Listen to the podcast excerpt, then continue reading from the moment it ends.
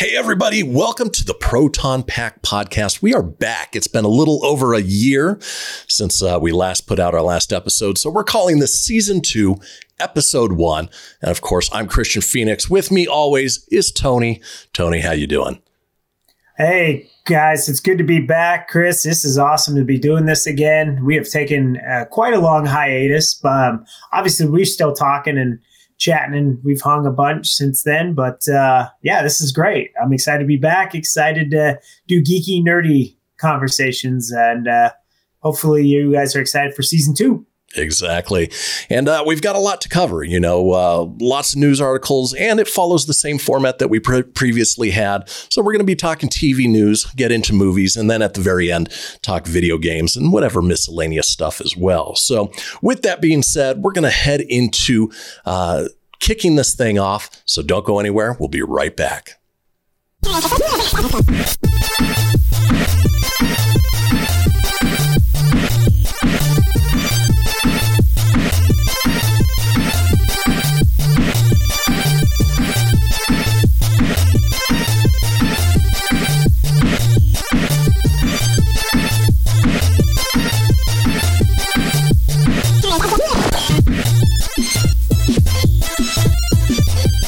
Well, like I said, folks, we are back. This is the Proton Pack podcast. I'm Kristian Fenix here with Tony. Um, Tony rocking the uh, Ghostbuster shirt, which is awesome. In, in, in, honor of Proton Pack, brought it back. Got this uh, little gem at Universal uh, Orlando when I was out there. actually, a nice little raglan, a little thin for this cold arse day here in Colorado, but uh, hey, it works well though. Exactly. And uh, if you guys were watching or following along from the previous iteration of the Proton Pack, uh, Tony, it looks like you've added a few more pops to your collection. Oh man, they've they've gotten out of control. I've actually, I, I want to say I've quit. They've grown everywhere. I have. Um, they've taken over over here. You got like Peacemaker, you got Ninja Turtles, and now there's like more Metallica on the other side of the screen. But uh, yeah, Mandalorian. It's it's it's taken a, a, life of its own, and I've and I'm still buying them like from you where I can. In fact, there's one. Um, I'll tilt the camera up a bit. There is uh, like my X Men collection right up here. Yep. Let's see if I can follow my stupid hand. Uh, they released uh, Sentinel with Little Wolverine. Uh-huh. Uh, I've been wanting to get that one, 45. And then, like, for music, there's uh, Pantera released one, which is really hard to get. Um, and then there's Vic Rattlehead of Megadeth. So I don't want to get more, but my God, this they keep releasing cool ones, and it's a little bit of an addiction, you know, and for the most part, they're very affordable, you know, 10, 12 bucks for the common ones. You know, if you are a collector and want the exclusives, you know, they can go up from there. But, um, you know, they're fun. You know, whatever geeky, nerdy thing you're into, even stuff that's not even really that geeky, nerdy, pop makes uh, you know Funko makes a pop for it.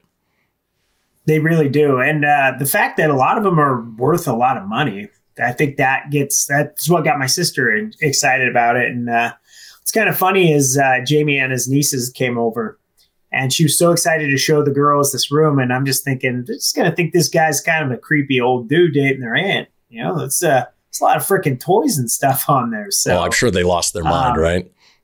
Yeah, oh, they were blown away. Like this dude has more toys than I do. It's nuts. What's you know, mostly all in packaging. So I don't know if it's cool or pathetic, but if you're watching the show, it's probably pretty cool. So.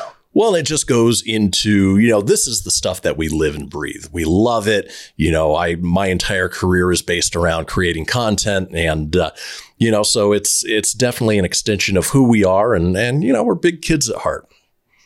Oh, absolutely. Yeah, no, it's uh it's a lot of fun. I know at your house too. Uh, you've got quite a bit of the Funko Pops going on. It's it's really cool. Yeah, yeah. I, I, would have more if I had more space, but I don't. So. Oh my gosh! Well, I'm I'm running out of space. Like I don't know what to do with them anymore. They've kind of taken over this room. Nuts. And uh, well, that does it for Funko Pop Talk. You know, but uh, yeah, that's what you signed up for for season two. Exactly. Funko Pops. Nope. Tony's room. Actually, what we are going to be talking about, and let's go ahead and get into it, is uh, let's kick things off as we always do with TV news. Bazinga! squat! Hey, baby. Let's go, Bob. Excellent. Hail to the king, baby. Man, I haven't heard that TV intro in a while. Brings back memories. Oh, it's it really does, man. It, it's it's good to hear the stuff. it's like revisiting an old friend. It's so It is. nice. It is. Well, let's go ahead and kick things off with our first story, of course. You know, Marvel is probably the biggest thing in geeky, nerdy fandom. Well, Marvel is answering the prayers of many with word that Jon Bernthal's Punisher is returning, returning for the upcoming Disney Plus series Daredevil Born Again. According to the Hollywood Reporter, Bernthal is reprising his hard hitting role as Frank Castle for the forthcoming series, starring Charlie Cox and Vincent D'Onofrio as Matt Murdock, also known as Daredevil, and Kingpin, respectively. Unfortunately, Deborah Ann Woll and Elden Henson are not expected to reprise their roles as Karen Page and Foggy Nelson in this spin off series Daredevil Born Again, which, uh, you know, if you had watched the original Da- Daredevil series on Netflix, really wasn't part of the MCU, but they did a great job of kind of incorporating him back in in the She Hulk series. And I actually kind of like the lighter, more comedic version of Daredevil than the dark, brooding uh, Netflix version. What do you think, Tone? Right. I, I agree. It, it's I'm so glad they brought Charlie Cox back and uh, Vincent D. Uh, I can't say his last name, so that D'Onofrio. Names are still hard with me, apparently. um, no, I think it's great that they brought those two back. And I mean, if we're talking about Jenthal's uh, Punisher coming back, that's going to be awesome because he was fantastic. Um, not sure how it's going to be, but um, looking forward to this Daredevil series. I'm Very excited for it.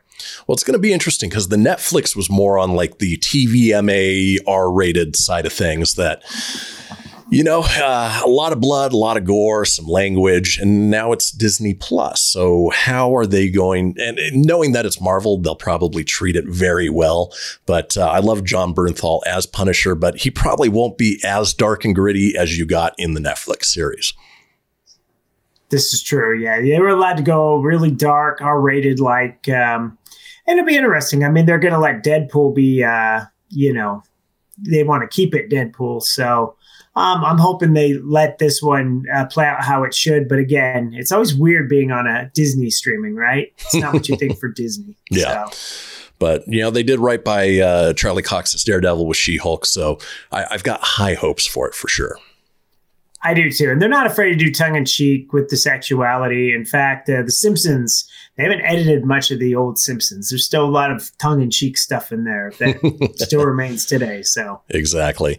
Um, you know, and unfortunately, they don't have a release date for it. Uh, what they are saying is that it is shooting in 2023, which means we'll probably start seeing it, uh, you know, middle of the year, maybe springtime of 2024.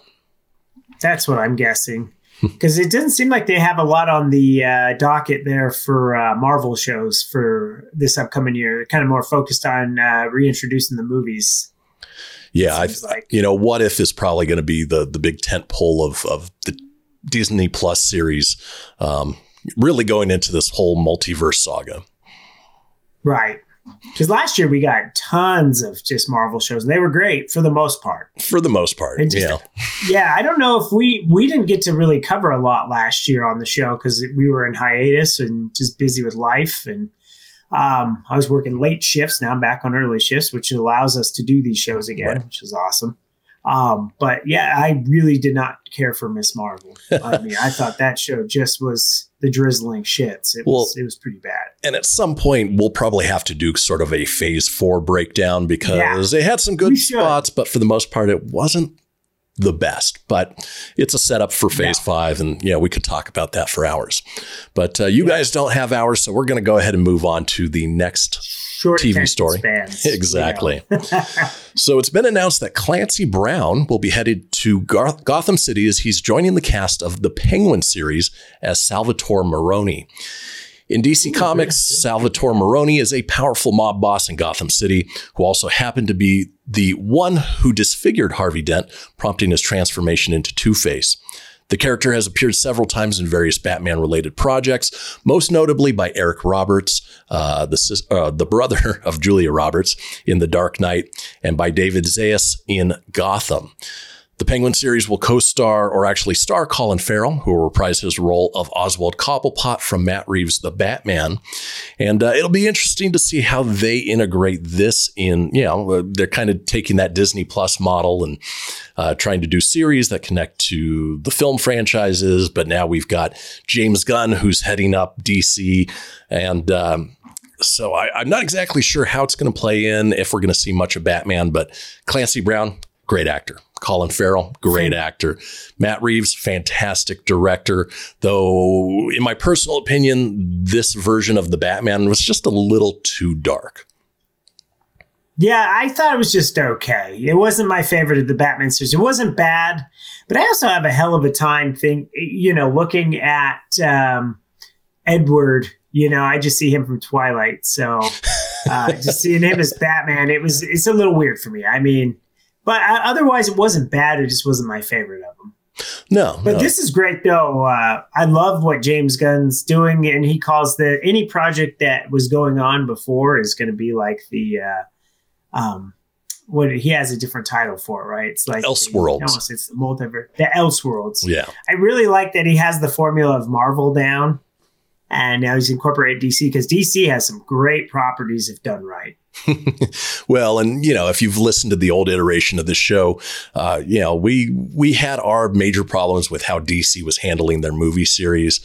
Um, with James Gunn in the helm, and we'll talk about him a little bit when we talk movies. But uh, I think it's in the right hands, even though people still are losing their shit and you know bitching and moaning yeah. and complaining because well, uh, I don't think you're going to please the, the masses ever, right? You know, it's like people that came out with Ant Man Quantumania that just came out a couple weeks ago. I got it's like the worst rated film on Rotten Tomatoes. I, I don't see why. I thought it was rather enjoyable. Yeah. Was it the best of the three Ant Man? No, but it was still damn good. I thought. Yeah. You know so we'll see how again this dc integrates but you know more comic properties that really treat the source material well i'm all for it. Yeah me too. Sign me up. I, I look forward to seeing this um, and I'm, i would imagine we're going to be catching this on hbo max. More than likely yeah. That's where i would think they're going to hit that right? Yeah yeah. Where they can be dark and gritty. There's no problems with that. Yeah, they don't have the same sort of uh, family friendly standards as Disney Plus has. So No, no, no. HBO's allowed to go buck wild, which is right, damn cool. Right. Just watch Peacemaker, for instance. yeah, well, Peacemaker's fantastic. So good. Fantastic. All right. Well, let's move on. Done show, by the way yeah. Uh, let's move on to another comic property that was adapted to TV, though most people probably don't even realize it. Uh, we're talking The Walking Dead. When Andrew Lincoln's character Rick Grimes rode out of the AMC series The Walking Dead on a helicopter in season nine, the plan was that we'd see the character again in a trilogy of feature films. The plan has since changed to a miniseries that will reunite Rick with his love Michonne, played by Danai Gurira.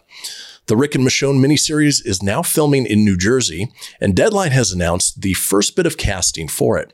Obviously, Lincoln and Gurira are being joined by Lesley-Ann Brandt, who may be best known for playing the character Mazikeen on 93 episodes of the popular TV series Lucifer, which I know is a favorite Great series show. of yours, Tone. Yeah, um, fantastic you know, we, show we've talked Walking Dead recently. Um, I kind of fell out of the watching The Walking Dead really when Rick left in season nine just because it, it was too much. It was a little long in the tooth. You had these uh, episodes that would just go a little too long, but he was always my favorite character. You know, I always loved Michonne as well. And because this is a miniseries, it would be a great way to get back into the Walking Dead franchise. This might be a good way to call it. Um, you know, I don't, I don't, want, we're not big on spoilers on this show, but if you haven't seen the finale. Like I skipped the last season, I went right to the end. And just the way they basically all went their own path. It's not like anything major happened. And um, we talked about this years ago on this show um, with the way they they got rid of Andrew Lincoln. They said it was happening before it happened. They're like, "Oh, he's leaving the show." Well, what Walking Dead? What made Walking Dead so great? Probably ten years ago was the shock factor. You never knew who was going to go, and I mean, I'm you know, no one was safe. There's Negan, nobody, and that was what that was the appeal. You had to, it was must watch TV every week, and by the end, it just became God. There was like I think they had three spin-offs, right? It was like Escape the Walking Dead, Fear, Fear, the, Walking Fear the Walking Dead, Dead. Yeah. and, and and then you had all the Talking Dead with Chris Hardwick on all this stuff, and I got to tell you, the ending was just disappointing. I, he didn't answer squat. He just still just spreads. But hey, you know, but I hope one day it leads to a finale where it can truly tie together. And I'm with you. I think uh, you know Rick Grimes was awesome. I mean, he was the heart and soul of it, right? So Exactly. when he left, it it did it did get kind of wonky.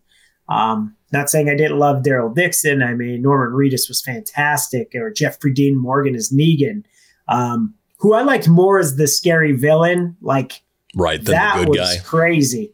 Yeah, the good guy wasn't as much. You know, it's it's taking a good heel and making him a face, and it just it wasn't bad. But I liked I liked the heel Negan. You know, that was I still to this day have the uh, just happen to have him right here as I launch at the screen.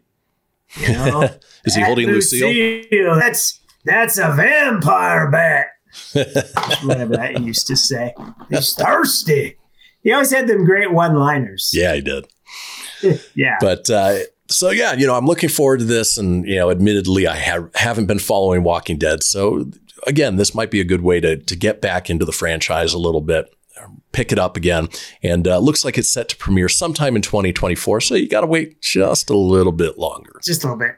I'm cool with it being just a series. I mean, maybe you just put this on Netflix and just, uh, I mean, well, it's going to be kind of tough because it's AMC. You're probably going to have it as an AMC exclusive, but Right. I think it's going to be better as a series than it would be a movie. Like a three part movie, nobody wants to go see that. no, no, and series are the best way of to do storytelling these days anyway.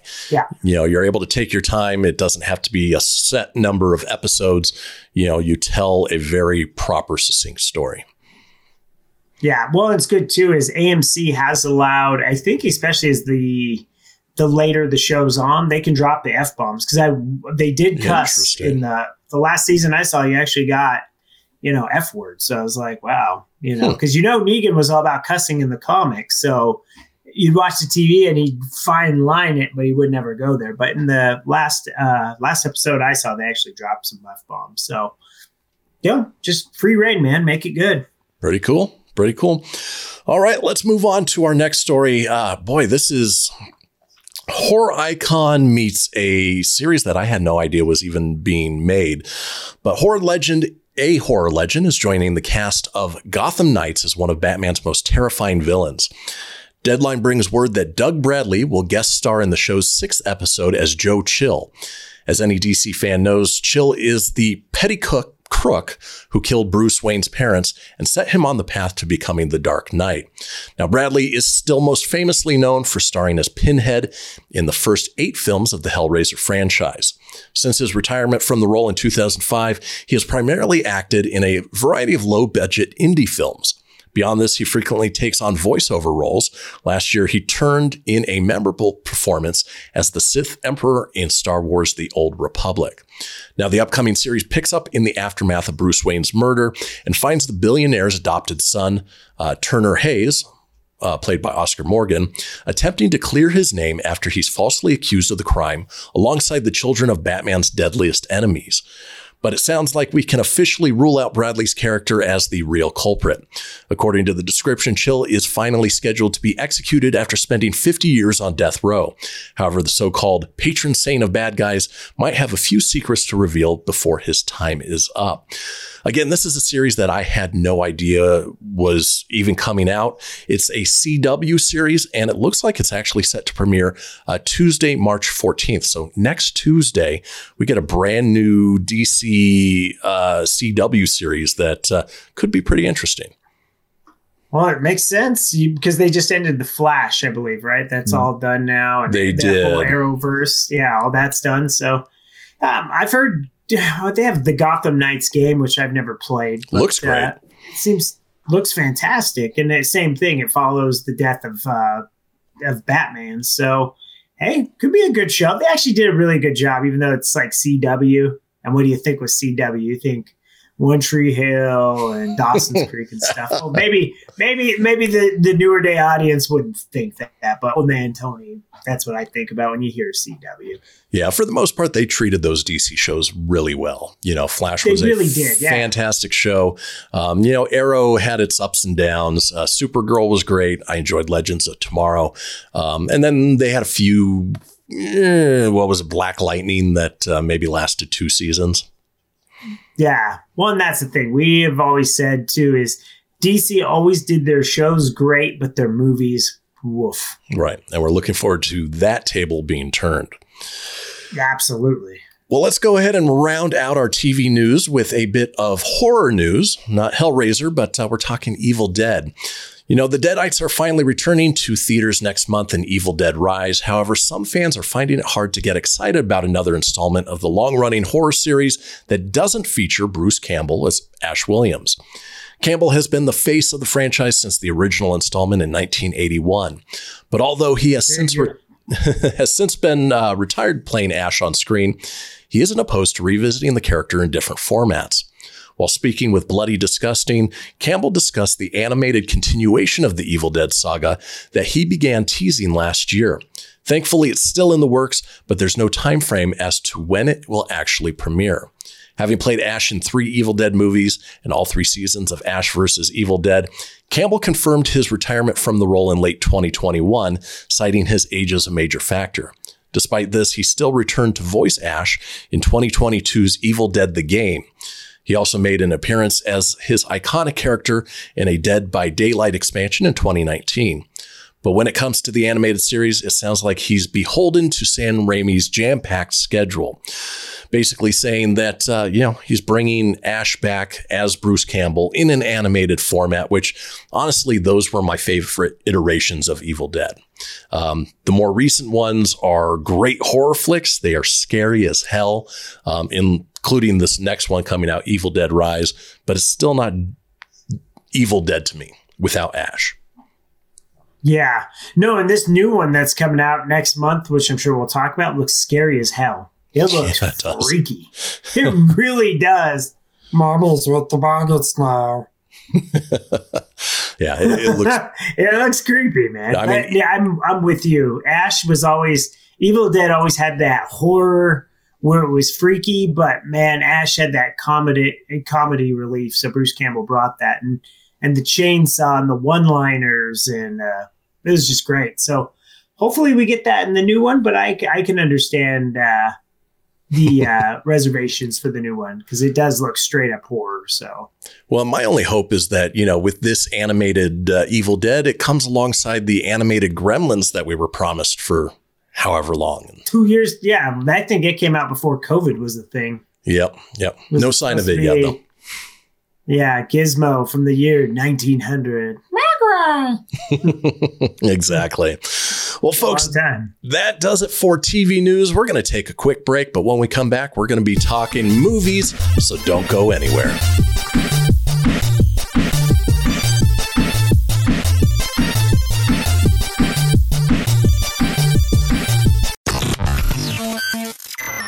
You're enjoying this episode on Angel Fenix Productions Podcast Network. To explore a complete lineup of quality programs and media production services, head on over to angelfenix.com or like our Facebook page at facebook.com forward slash Angel Fenix Productions.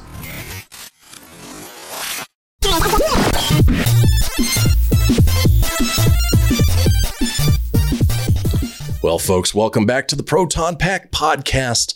I'm Kristian Fenix. With me always is Tony. Hopefully, you had a nice little break there. Um, enjoyed some of the ads that we had going on. Um, you know, and if you are watching the screen, be sure to follow us below at uh, Proton Pack Podcast. So, Facebook, Instagram, uh, YouTube, uh, maybe even TikTok at some point. Who knows? Oh, there you go. Are you like at the TikTok? We be on there someday. Proton Pack, always doing something innovative.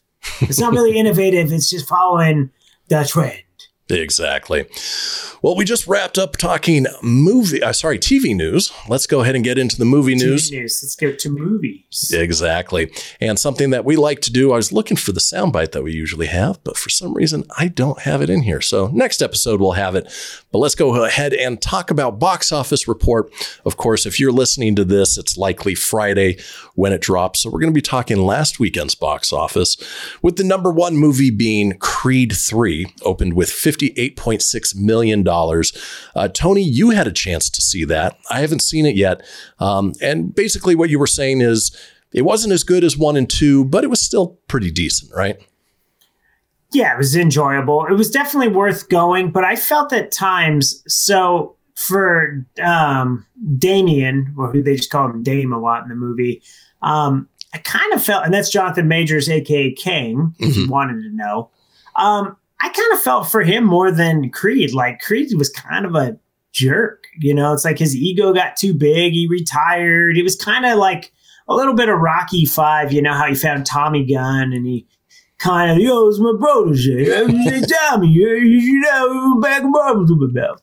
I can't ever do it as good as Ryan Wink, uh, but uh, but in this one, like Creed is, he's kind of like that. He's kind of like it's me, me, me, and and when you learn the history of like why Dame went to prison and all that stuff, you kind of feel for him. But then the the pacing was weird. It's like one minute Dame's out of prison, and then all of a sudden Dame needs needs a place, and then he's back in the gym, and all of a sudden he tricks his way into a title match against Creed's protege, and you know, spoiler alert, he wins the championship, and then all of a sudden the dude's rich and he's in a penthouse, and I'm thinking, how does a felon that's done like 18 years for a gun violation, all of a sudden he's in a penthouse and stuff? I Right. get it, you're the champ, but it all happened like this. So, you know, if you could suspend your disbelief of reality for it, not bad for what it is. Um, and the and the epic last fight was strange for a boxing. It was like uh, very artsy. They're like fighting at Dodger Stadium, and it's like you know the slow mos, like you would kind of get in Rocky, the up close of just the hits.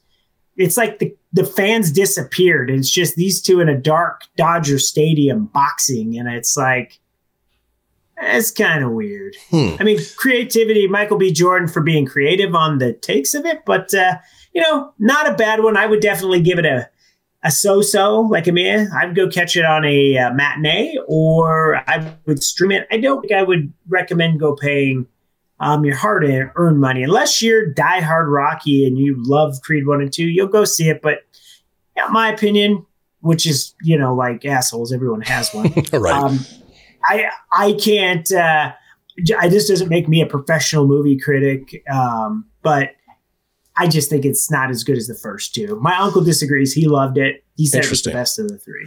Well, and if you think about it, so Creed 1 and 2, uh, directed by Ryan Coogler, who did the Black Panther movies, um, an experienced director, obviously, both starring Michael B. Jordan. Well, Creed 3 is produced by Ryan Coogler, but it's directed by Michael B. Jordan. I don't know if it's his first shot out of the gate, but, you know, anytime you switch directors, it's easy for it to feel disjointed compared to the previous iterations. That makes a lot of sense because it really did. Some people said, well, it's because there's no Sly Stallone. There's like a brief mention of Rocky, but that's it. And that's fine because he's not the focus, but he was always kind of a mentor, you know, or is like that guiding light, like the Mickey per Right. se in the other two creeds. This one, not even really a mention. It's and some parts of the movie are predictable. You'll know what I mean when you see it. I don't want to spoil it for you, but yeah, that was the best way. Is the, the flavor was different, and that makes a lot of sense. Okay. You hit the nail on the head with that when you switch out a director. Third, it, it reminds me of, of uh, one that comes to mind was Star Trek, the the latest ones. It was, Exactly. you know, was it J.J. Abrams for one and two, but then he left to go do Star Wars, so you had somebody else do the third, and it just you had the same cast, but man, it felt different. It it does. You know, it always feels different, and it's always tough for a third one to be as good as the first or even the second one. So um, Yeah. I'm still going to see it. Probably not in theaters, but uh, it's been a while since I saw the first two, so it's definitely got to get caught up there. Yeah. Moving on to number Yeah, two. Voodoo. Number two at the box office, Ant Man and the Wasp Quantumania. Boy, Jonathan Majors has two movies in the top two. Um, that guy's stock is skyrocketing. Uh, it only made twelve point four Oh, yeah. million over the weekend, but has a domestic gross total of 186.7 million, so it's not doing too shabby. I've seen it twice. How many times have you seen it now, Tone? just once believe it or not i want to see it again i've watched a lot of like uh, new rock stars and screen crush and a lot of a lot of things i've i got to catch from other people's easter eggs and theories and stuff i know jamie anna and i have wanted to go see it again um, especially spoiler alert if you haven't seen it this part maybe just fast forward real quick or blah blah blah but at the end you know how he's uh, doing the welcome back Kotter scene like they did in the beginning of the movie, but he's having those thoughts like, I think we won. Yeah, we for sure won. But did we win? And then if you notice, everybody in that scene, um, they don't really recognize him quite like they did in the beginning, and everybody's wearing purple and green. So Mhm. the kind of a foreshadowing, like, yeah, he didn't he didn't win. Yeah. You know, it's it's he's in a different timeline. So um, hence the whole multiverse thing. And it's uh I like where it's going, and uh, I really enjoyed the movie for what it was. Visually, it was fantastic. I would love to see it in 3D. Um, I enjoyed it. Yeah. I thought it was great. Great movie. Like I said, I, I enjoyed it better the second time after knowing all of the spoilers, the Easter eggs, all of that stuff, and could really kind of go in and, and see it from a critical, um, you know, uh, movie philosophy view as opposed to just sitting back and enjoying it the first way, you know, the way I did the first time. So uh, Yeah. I would recommend it. And, you know, if you, you're not one for the theaters, Disney Plus is great about releasing these movies uh, pretty quickly. So I would imagine probably in the next six weeks, we'll probably see it on Disney Plus. I, I bet it'll drop right before May because you have Guardians of the Galaxy May 5th. And if it kind of sticks with like Black Panther did, uh, Black Panther came out in Right before Ant-Man mid- and- late November. Yeah. Yeah. And they dropped right before then. So might be the same. Cool. Number three at the box office was Cocaine Bear with 11.2 million. It's made 41.2 million uh, domestic gross. Uh, that looks like just a fun movie, and it is the last movie from my good buddy uh, Ray Liotta. You know, and yeah, uh, yeah. You and Ray were tight. You sold him a car. yeah. Yeah, he was kind of a pain in the ass, but man, he had you on speed dial. Oh man, he Hey, called me every other day. Fix this. hey, and what are you doing this guy? There's more things to do than you can shake a stick at. Yeah, don't know if fantastic that's how he talked actor. or What he said to you. Uh, but uh, It's Cocaine Bear. Cocaine Bear looks like a lot of fun. Um, and I was reading earlier that, uh, you know, the whole Sharknado uh, sci fi channel spinoff, somebody's Yeah. making a cocaine shark uh, uh, film, which is, you know, just a, a Oh, goofy man. spinoff. Coming to Cocaine Shark. Number four, I heard this movie is so stupid, but I want to see it. I ain't gonna lie to you. I want to see Cocaine Bear. I'd be going in with zero expectations. So, Exactly. Hey, with all the trailers I have to watch on Jimmy's show, sign me up. I sit through all that crap. I, I can sit through some Cocaine Bear. exactly. Number four at the box office was the anime, uh, boy, hit Demon Slayer into the Swordsmith Village. made 10.1 million. Neither of us are really anime guys, so uh, we're just going to kind of skip past that because we have zero fan, insight. You know, you know. Yep. You'll see it if you're a fan. Uh, number five at the box office was uh, Jesus Revolution, Jesus Revolution, something that I am have zero familiarity with, but uh, hey, it did enough to uh, get number five with 8.6 million dollars. Yeah, you look just as confused as I am. For them. Yeah, well, I, I saw the picture for the next movie, and I'm like, uh, yeah, that looks like a Navi, but uh, if you want to come, Jesus, yeah, it's cool. Exactly. Number six, Avatar: The Way of Water with 3.5 million. Boy, domestically, it's made 670.6 million dollars, and I think it's surpassed the one billion mark uh, worldwide at this point. Yeah. It's an enjoyable movie, beautiful 3D. Oh my gosh. I just, with these morning shifts now, I go in, I, I'm up at 2.30 in the morning. I'm out by, you know, by 2 p.m. It's, they're long days, but man, I went and saw this last week and it was hard to stay awake. Not because it was boring. It's just, it's a long movie. It's a long time to sit, but beautiful movie though. I mean, Yeah. you know, if you like the original Avatar, it's good. I mean, some some stuff was a little long drawn, but uh, the action was great, and I, I enjoyed it. I'm sure most everybody that's seen it um, enjoys it as well. exactly. Have you seen it? I have. Uh, actually saw it twice and uh, really enjoyed it. I think I even liked it better than the first one. Yeah, the 3D was I thought better this time around. Oh, and the first visual effects were just- come. Amazing. I mean, you you Yeah. forget that you're watching something that's almost completely CG. Yeah, it looks really good. The, a lot in the ocean, and you know, yeah, I love being out there, so it's it's enjoyable. All right, and then I'm quickly going to rattle off the rest of the top 10. In seventh place, you had Operation Fortune with 3.1 million. You had Puss in Boots: The Last Wish with 2.7 million, Ah, Puss in Boots. and then Tony's two favorite movies of the year, Magic Mike's Last Dance with 1.1 million, and 80 for Brady with $845,000. 80 for Brady, you know, went from pectorials to floppies. You could probably say the same about Magic Mike too. He's getting up there in age. Yeah. Oh, yeah. Because it's the last dance with Magic Mike. Couldn't even beat freaking Puss in Boots. Exactly. Uh, It is it is a very niche movie, you know. Most people won't go to see it. Definitely not our cup of tea. No, sorry, I've never seen one. Don't intend to see one. My aunt's seen it. A lot of my friends at work that are girls, they've seen it multiple times. And I'm sure it's for the magic, you know, like the card tricks and all the magic coins that pop out behind your ears. Sure. By the way, that's what it's about. if you get a chance, uh, Channing Tatum was on uh, with Jimmy Fallon, and they did this little kid theater. Um, it's one of his recurring segments, but basically, kids write a script. Watch the one he did for Magic Mike. It is hilarious. It Okay, I'll check so that out. All right. that does it for the weekend box office report. Let's go ahead and get into the actual movie news. Now, the first is something that uh, we were excited about when we first heard, though I would say cautiously excited. After the cast announcement over the weekend for the new movie Teenage Mutant Ninja Turtles Mutant Mayhem, Paramount now throws Cowabunga! the new trailer online with a ninja star. The new animated adventure comedy comes from Seth Rogen as he takes on producing duties with longtime producing partner Evan Goldberg. The new animated film is a brand new interpretation of the popular franchise and will have no relation to the big screen adaptations produced uh, by explosion maestro Michael Bay. Now, the official synopsis is after years of being sheltered from the human world, the Turtle Brothers set out to win the hearts of New Yorkers and be accepted as normal teenagers through heroic acts.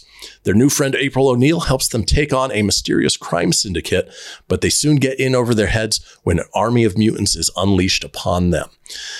So, watching the trailer, my first impression is the animation style is very close to uh, Spider-Man across the Spider-Verse.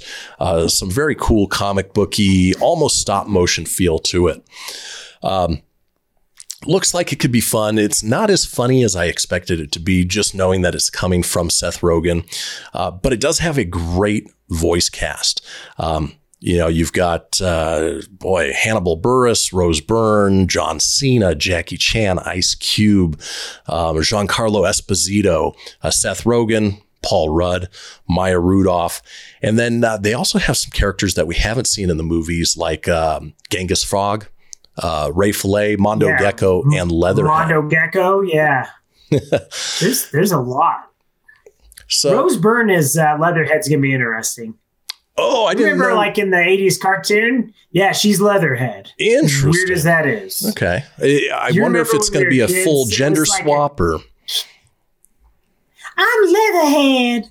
I wonder if it's gonna have a Cajun, you know, because he was always Mr. Cajun voice. Exactly. when we were kids. Yeah. So, you know, and we'll post the trailer up on our uh, Facebook page so you guys can check it out. Let us know what you think about it. Um, you know, again, I'm cautiously optimistic about the movie. I do have a little bit of an issue where they they take beloved characters and they basically are trying to fit this new woke, woke culture. Um, that being that, you know, April O'Neil is an African American now, which, you know, th- that fact doesn't bother me. It's the fact that you've got this beloved character who is portrayed one way for years. Just create a new character. Yeah. That's my stance. It could be a new friend. I would love just have new characters. You, you could even go different. Like you could still have the original turtles. You can even introduce. Because my one problem with this too, and I'm sure it'll grow on me, is well, the three like Leo, Raph, and uh, Mikey all had legit teenage voices. Mhm. Uh, Donatello sounds like too much of a little kid to me. Right. And I mean, with the glasses thing, I'm just like, eh.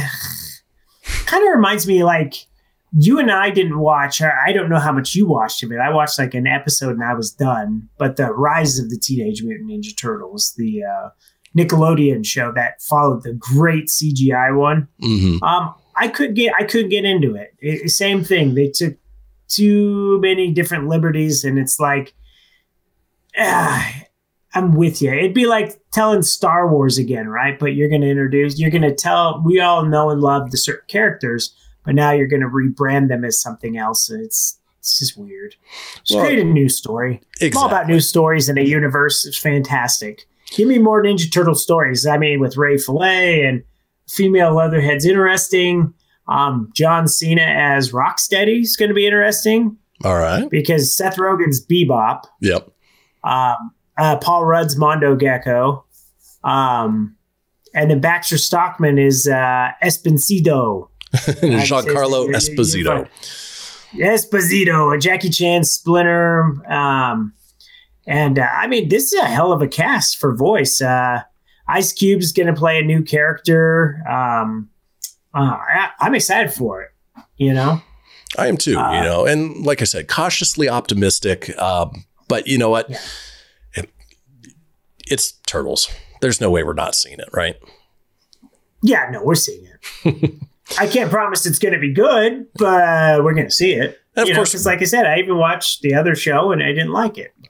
And when it comes out, we'll give you guys our review, and you take that with a grain of salt, and uh, you know, Yeah. you, you make your own decision. All right, let's move on to our next bit of movie news. Well, last year, Amazon closed an $8.5 billion dollar acquisition of the film studio MGM. Giving them ownership of the studio's thousands of films and TV shows. Now they need to figure out what to do with all of the properties they own. And in the latest episode of the podcast, The Hot Mic, hosted by writer critic John Rocha and writer critic reporter Jeff Sneider, Sneider revealed the six MGM properties that Amazon is most interested in doing something with. These are their top priorities Stargate, The Thomas Crown Affair, Legally Blonde, Why? Rocky, Poltergeist, and my favorite, Robocop. Tony, Robocop. your thoughts? Why? like, I'm sorry. We don't need more Rockies. They're great. Just go watch them. They're fantastic. We don't need more. Well, we live in a world where they're going to capitalize on any known name. I mean, just look at Bel Air. You know, it's Fresh Prince of Bel Air, but it has, I mean, it's nothing related to the original comedy. They're going to take these names that people know and they're going to capitalize on. And if they do it right, Yeah, I can see. it'll be a great continuation. Yeah. Hey, Poltergeist, if you can make a good new scary one, fantastic. Robocop, sure. Why not? Why not make it more modern? Stargate? That's cool. That was a great Legal- sci fi flick. Stargate would be awesome. Thomas Crown Affair, it was about thieves stealing artwork. Don't need to see it. You want to watch watching watch. Rene Russo. Don't need to see any more of that. Uh, Legally Blonde uh, 3, sure, why not? But Yeah. I don't know why you need to keep making them. I mean, I kind of feel like Legally Blonde 1 was perfect uh, for like a chick.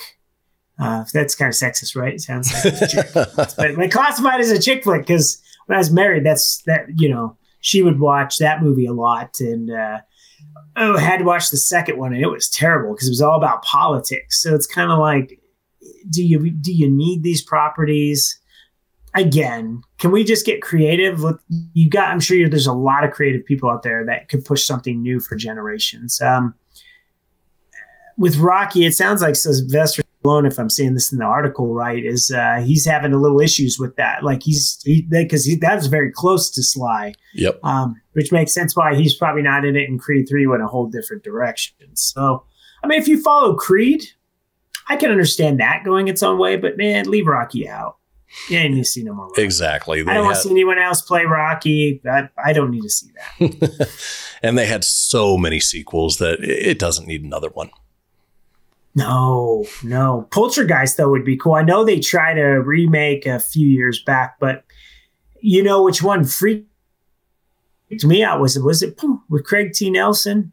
Or that was, was in one and two. He was in one and two, but uh, the second. Okay, well that that damn old man that would come to the door. That was two. That was the that was two. Yep. Carol Anne, and then you know part three was pretty bad. That was like in the office building with Tom Skerritt. Yeah.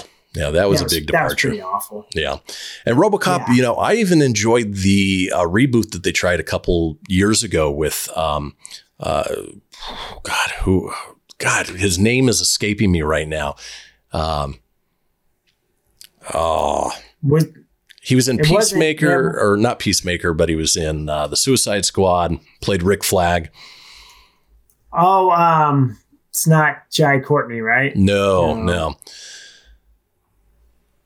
Well, see, I, I've, I've got it for you up here in just a sec. It was, um, oh, Michael Keaton was in it. I know he didn't play it. Yeah, no, he was the bad it was guy. Joel Kinnaman. Joel Kinnaman. Joel Kinnaman. That one was pretty yeah, good. I, Gary I, Oldman, Michael Keaton, and Samuel L. Jackson. Yeah, like you, you can do a RoboCop reboot. I'd be fine with that. Right, that, or that'd be cool. Even a sequel to the reboot would be good because I enjoyed that reboot.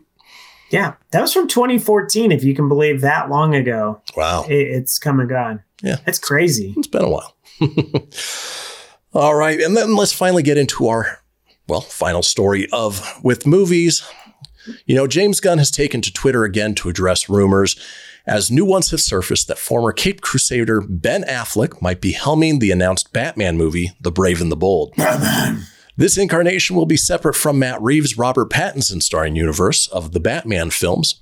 Recently, a fan accused Gunn of lying about Affleck not directing The Brave and the Bold, since these rumors have now surfaced. The fan posted an article about Affleck possibly being the director and snidely asked, Didn't Gunn say in a previous interview that Affleck's not directing Brave and the Bold? I get that Gunn is something of a professional liar, but still.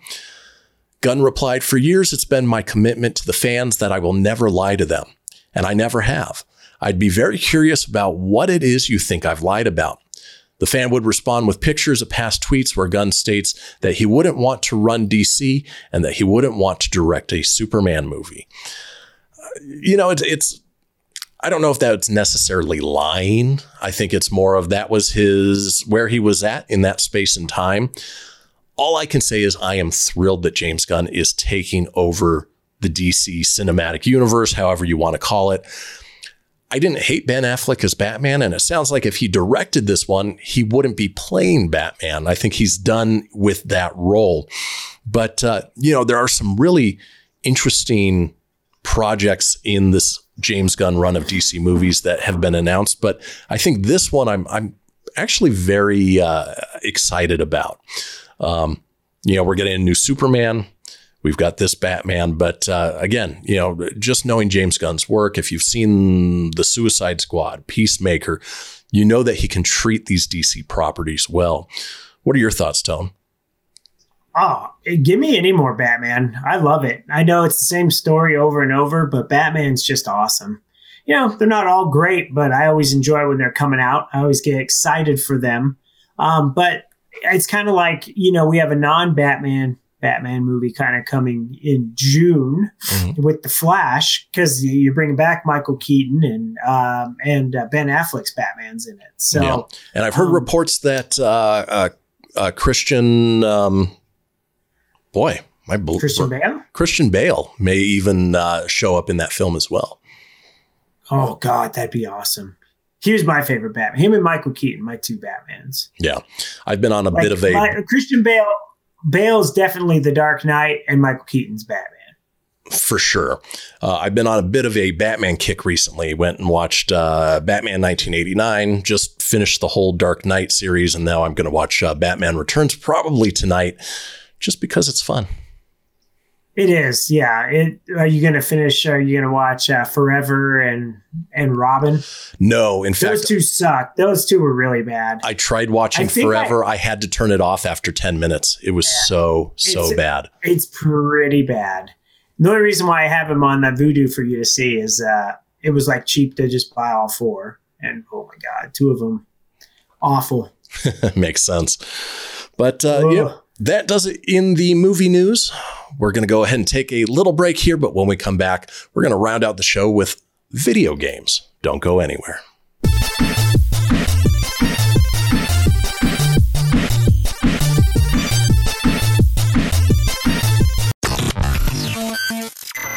You're enjoying this episode on Angel Fenix Productions Podcast Network. To explore a complete lineup of quality programs and media production services, head on over to angelfenix.com or like our Facebook page at facebook.com forward slash Angel Fenix Productions.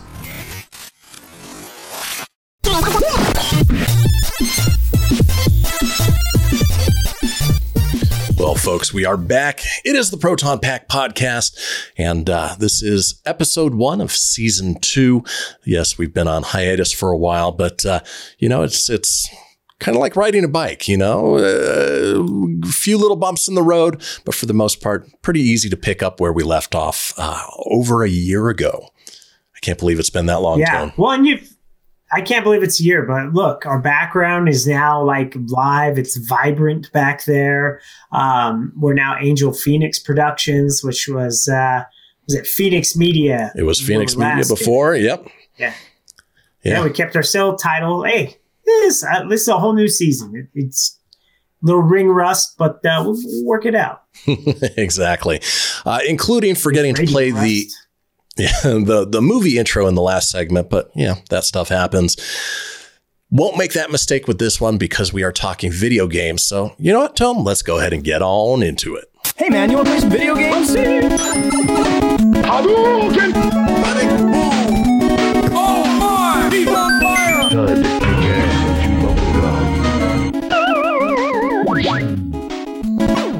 Time to kick ass chew bubblegum. All right. First story here in video game news. Well, Hogwarts Legacy has been out for some time on PS5, Xbox Series X and S, and PC. Has been delayed once more on PS4 and Xbox One till May 5th, 2023. The news was shared on Hogwarts Legacy's Twitter account, and it was confirmed that the original April 4th date for PS4 and Xbox One was just not enough time for the team to deliver the best possible experience. Um, Hogwarts Legacy Twitter wrote, We're overwhelmed with gratitude for the response to Hogwarts Legacy from fans around the globe. The team is working hard to deliver the best possible experience on all platforms, and we need more time to do this. Hogwarts Legacy will launch for PS4 and Xbox One on May 5th, 2023. Now, Tone, I don't know if you've played this game at all, if you've played a demo. I've seen video of it. It looks like a fantastic game. In fact, I think it was up for game of the year, maybe it won game of the year. But if you still own the next generation PS4, excuse me, PS4, Xbox One, you're going to have to wait just a little bit longer. Yeah. I've heard it's gotten good reviews. They picked up RPGs for me. They're wonderful. I think RPGs are great storytelling, uh, but you got to have a lot of time to invest, and it's tough. I mean, even just simple pick them up and play them games are tough for uh, someone like you and myself who are constantly busy with full time jobs um, and then some, you know, because our jobs take a lot of time. Um, it's it's hard to sit down to just plant down to play. But hey, if you're a fan of Harry Potter, beautiful graphics, looks amazing. Um, not something I'm personally going to pick up, but I probably would recommend if you're a fan of RPGs in uh, the Harry Potter world. Very cool. Yeah, big open world game. Um, if you have time to sit down and play it, could be a lot of fun. But again, that's that's not the world we live in anymore. Tone, you know, it's it's pick up and play, and Yeah. and um, Ah. You know, even this next one we're going to talk about might be just a little too long winded of a game for me to sit down and play, even though I enjoyed the original. That being said, Metroid Fusion is joining the Nintendo Switch online, online Game Boy Advance library next week. Exactly when the game will arrive is a little unclear. However, as a tweet from Nintendo has uh, March 9th as the release date. Obviously, we're recording this on the 9th. It hasn't dropped yet. It's going to be tomorrow, more than likely, which obviously relates to uh, the next story we're going to talk about. But uh, Metroid Fusion, if you don't know what it is, will be the first additional Game Boy Advance game added to the Switch Online collection after Nintendo launched the service alongside six titles in February. As the fourth game in the 2D Metroid saga, the entire collection will now sort of be available on Switch, with the exception of the original game's remake, Zero Mission. Um, you know, I was always a big fan of the Metroid games. Loved it on Nintendo, loved it on Super Nintendo, and then the Nintendo 64, which was the first person, was really kind of a neat departure utilizing that new technology though it'll be fun to play this uh, Game Boy yeah. Advanced version, um, which kind of harkens back to the uh, Super Nintendo version. Yeah, no, this is gonna be a good one. I never got a chance to play Fusion, so that's gonna be real cool to play. Um, I actually, and I picked it up, and I would advise you or anyone uh, that's a uh, collector or a fan of the series, but you know, Metroid Prime got remastered and re-released for the Switch. You can pick it up digitally right now. It's $39 because it's an older game. Mm-hmm. But the physical copy is limited. So I think that's one of those games you get. It's going to be worth money down the line. I actually don't know how, but, but dumb luck, I've been looking for it all week. And uh, I was like, damn, I'm never going to find this thing because they're sold out everywhere you go. They're selling like for hundred bucks on eBay already. People are buying the crap out of it. But it's forty dollar game. Well, I found it at the local Walmart up the street last one, so I got my hands on it. Haven't played it to review, but uh, I've watched a lot of side by side comparisons to the GameCube version. Um, still getting a 10 out of 10 is what the critics are giving it. Uh, wow. It's fun to go back and play but it's one of those games I picked up based off of will I have time to really play it? Probably not. But is it a game that might be worth a lot of money down the line? Yes, I still kick myself in the butt for not holding on to Marvel versus Capcom 2. You know how much those games go for? Holy crap.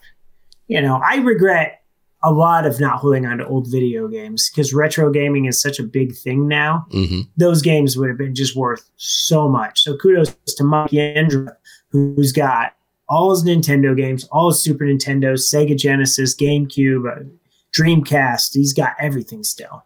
Oh it's man, crazy! I'm jealous. I know. Yeah, for us growing up, it, it, was always you know you would get games, you would play them, and then you trade them in towards a new game, and uh, that's yeah. a racket and all. You were too itself. stupid to know you were getting ripped off, right? Exactly. Like, it's the newest one. I don't care. I'll trade you five for one. you don't care. So, and Nintendo Switch Online is a fantastic uh, thing to have. You know, it's they've got the expansion packs. Um, the expansion packs include uh, Nintendo 64, Game Boy, Game Boy Advance, uh, Sega Genesis.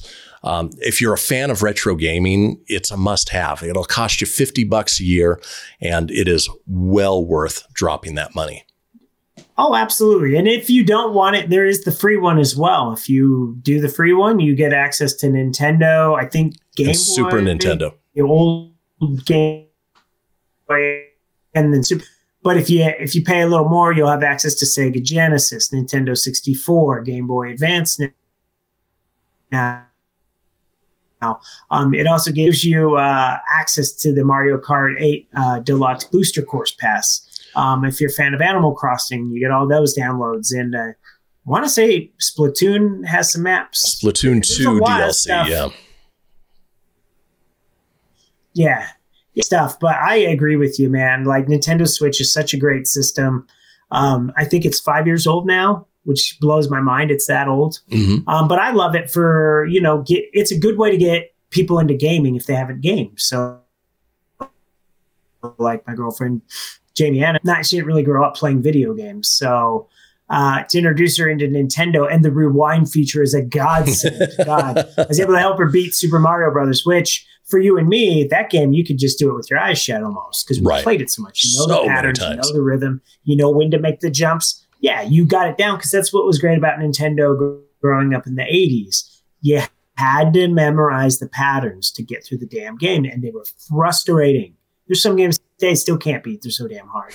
but with rewind feature, oh, life is great. So I was able to get her into that, and you know she loves. Got her into Kirby, and there's a lot of gateway games to get her in. You know, versus when we saw Uncharted a year ago.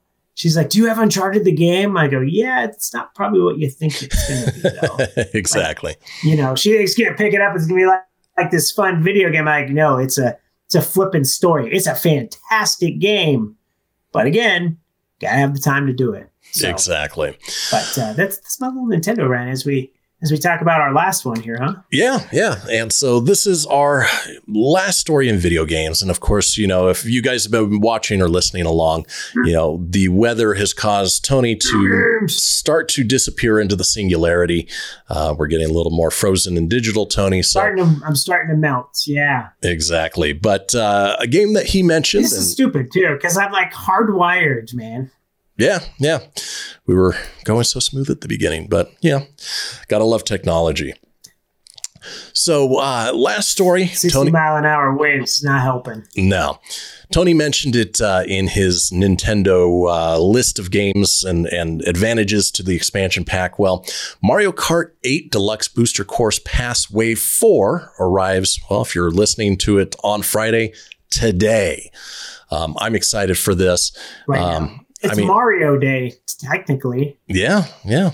March uh, 10th. March 10th. Mario! M A R one zero. It's Mario. Well, the release date was announced in a new trailer, which Nintendo showed off the eight new tracks coming to the game, alongside with the return of Birdo as a playable character. The eight tracks featured in Wave Four are Singapore Speedway, Bangkok Rush, and Amsterdam, Drift from the Mario Kart Tour, Donkey Kong Summit from Mario Kart Wii, Riverside Park from Mario Kart Super Circuit, Mario Circuit from Mario Kart DS, Waluigi Stadium from Double Dash, and one brand new track, Yoshi's Island. Now, I've been waiting for this for a while. You know, uh, my girlfriend and I, uh, we play the hell out of Mario Kart because, again, it's fun to pick up and just play and, you know, you get a little friendly rivalry in there. But uh, we have been waiting and waiting and waiting for the next, uh, um, you know, course pass to come out, and it's finally here. Are you excited for it, Tone? Oh, absolutely. And I saw a leak. So Birdo is going to be a new character. Well, with the rest of the year, they're going to add five more characters. So that's I'm excited. I don't know who they're going to be, but I love these new tracks. And yeah, DCC or 100cc. So I got my ass smoked.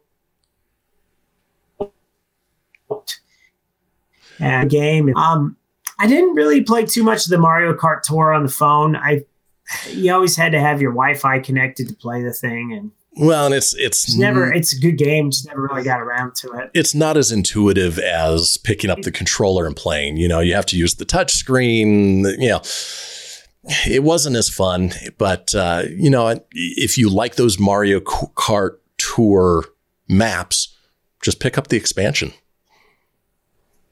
You can play them in the actual version. Yeah, yeah. Oh my gosh, the expansion's worth it a lot. Um, all the way from what they, this came out on Wii U. Yeah, Um, and they've just since expanded the heck out of it. It's fantastic. Exactly. And I apologize. I know I'm cutting in and out because I can hear it. I can hear it in my ear. So yeah, you know, we're we're losing Tony more and more to the singularity, which pretty much tells us it's time to wrap this thing up. Well, folks, we do appreciate you joining us again. Hopefully, uh, you know, we've got a couple new eyes, a couple new ears. And then, of course, if you followed us previously, we love that you're coming back with us again on this new run of the Proton Pack podcast. Uh, Tony, with what little bandwidth you have left, uh, anything you want to leave the folks on? thanks for coming. Thanks for coming back, and uh, let's enjoy the ride. It's gonna be fun. Awesome, folks. Well, we will be back uh, next week with a brand new episode. In the meantime, enjoy. Let us know how we're doing, and we will see you all then. I am. Yes, baby. That's it, man. Game over, man. It's game over. Woo! Yowie wowie! Mommy, where's Fluffy? Goodbye. This podcast was a production of Angel Fenix Productions. Explore more episodes of this show or other great shows on the Angel Fenix Podcast Network by visiting angelfenix.com. The views expressed in this show do not necessarily represent those of Angel Fenix Productions or its advertisers and may contain language that's unsuitable for younger listeners.